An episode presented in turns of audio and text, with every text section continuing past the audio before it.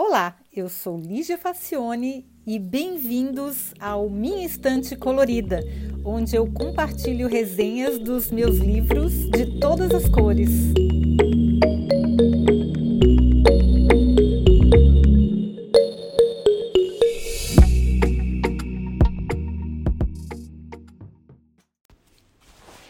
Olá, hoje nós vamos falar sobre um livro muito bacana e vamos falar sobre design. O Donald Norman, que é um dos sujeitos mais polêmicos da história do design, ele publicou em 1988 o icônico The Design of Everyday Things, onde ele tascava a língua nos objetos que não eram funcionais, e com toda razão, diga-se de passagem. Tudo girava em torno da funcionalidade e da usabilidade, da função e da forma, de maneira completamente lógica e desapaixonada. Mas é que o Norman é um sujeito curioso e muito, muito, muito estudioso. Ele se embrenhou pela área da ciência cognitiva para enfrentar as críticas dos designers, segundo ele mesmo, merecidas, de que, pelo livro dele, os objetos seriam todos muito úteis e usáveis, mas muito, muito feios também. É, é bacana porque o, o Norman é engenheiro, eu, eu me sinto muito identificada com ele. E no início ele realmente só levava em consideração a função. E aí, no ótimo design emocional, por que, que nós adoramos ou detestamos os objetos do dia a dia, o Donald admite que só agora ele compreende o quanto a emoção é importante para a vida da gente.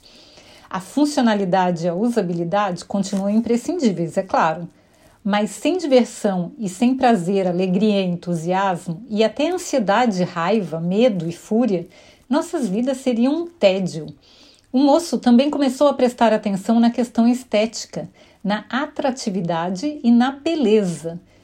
Porque as pessoas sérias têm tanta vergonha de dizer que adoram coisas bonitas, né?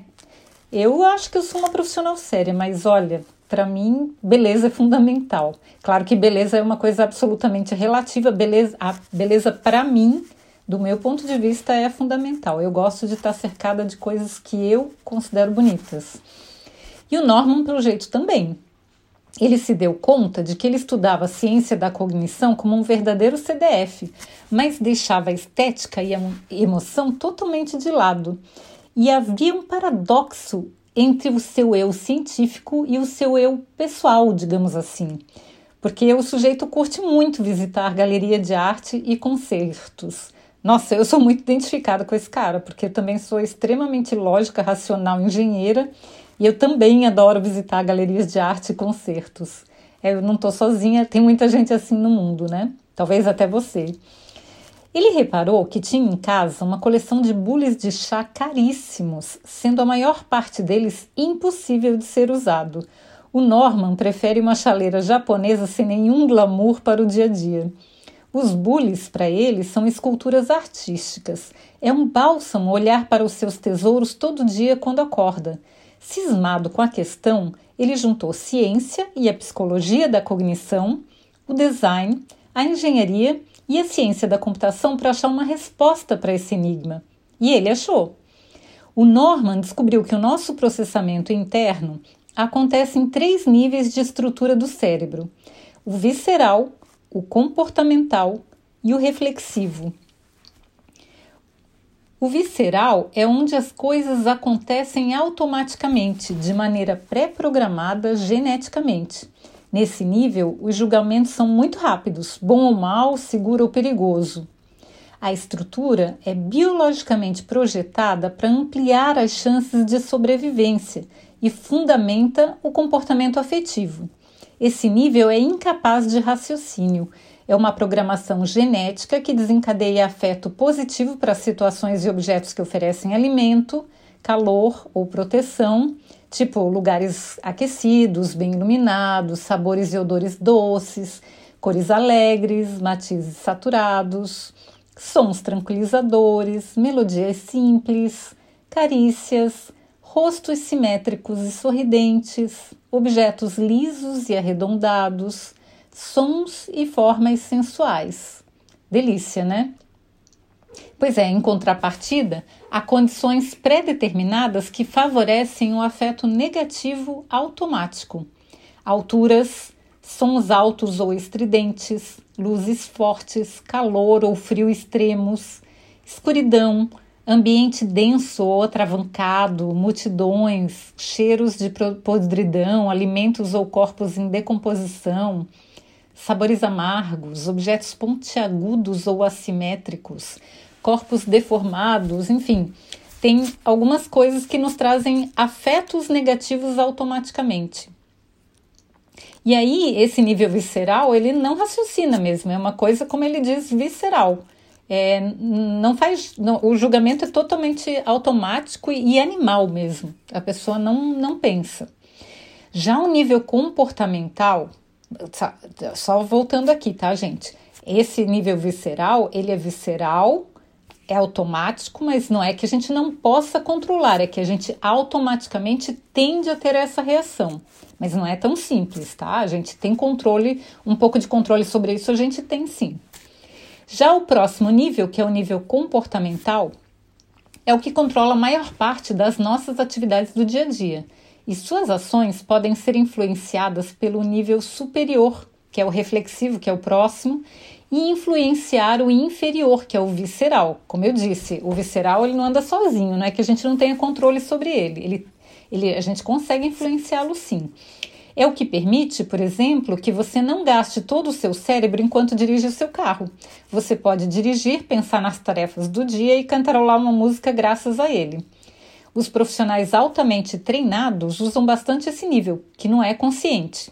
Assim, os dedos de um pianista experiente praticamente se mexem sozinhos enquanto ele pode refletir sobre a música que está tocando.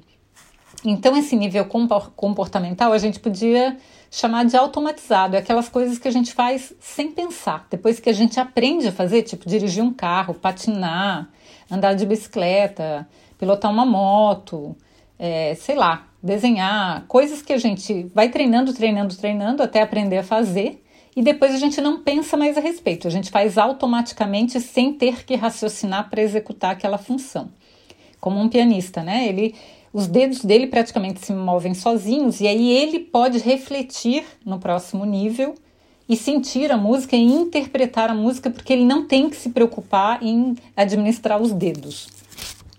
Já o nível reflexível, reflexivo, é o único realmente consciente, é o cognitivo que permite que a gente aprenda, use as experiências e raciocine sobre as decisões que tomamos, além de comunicá-las a outros.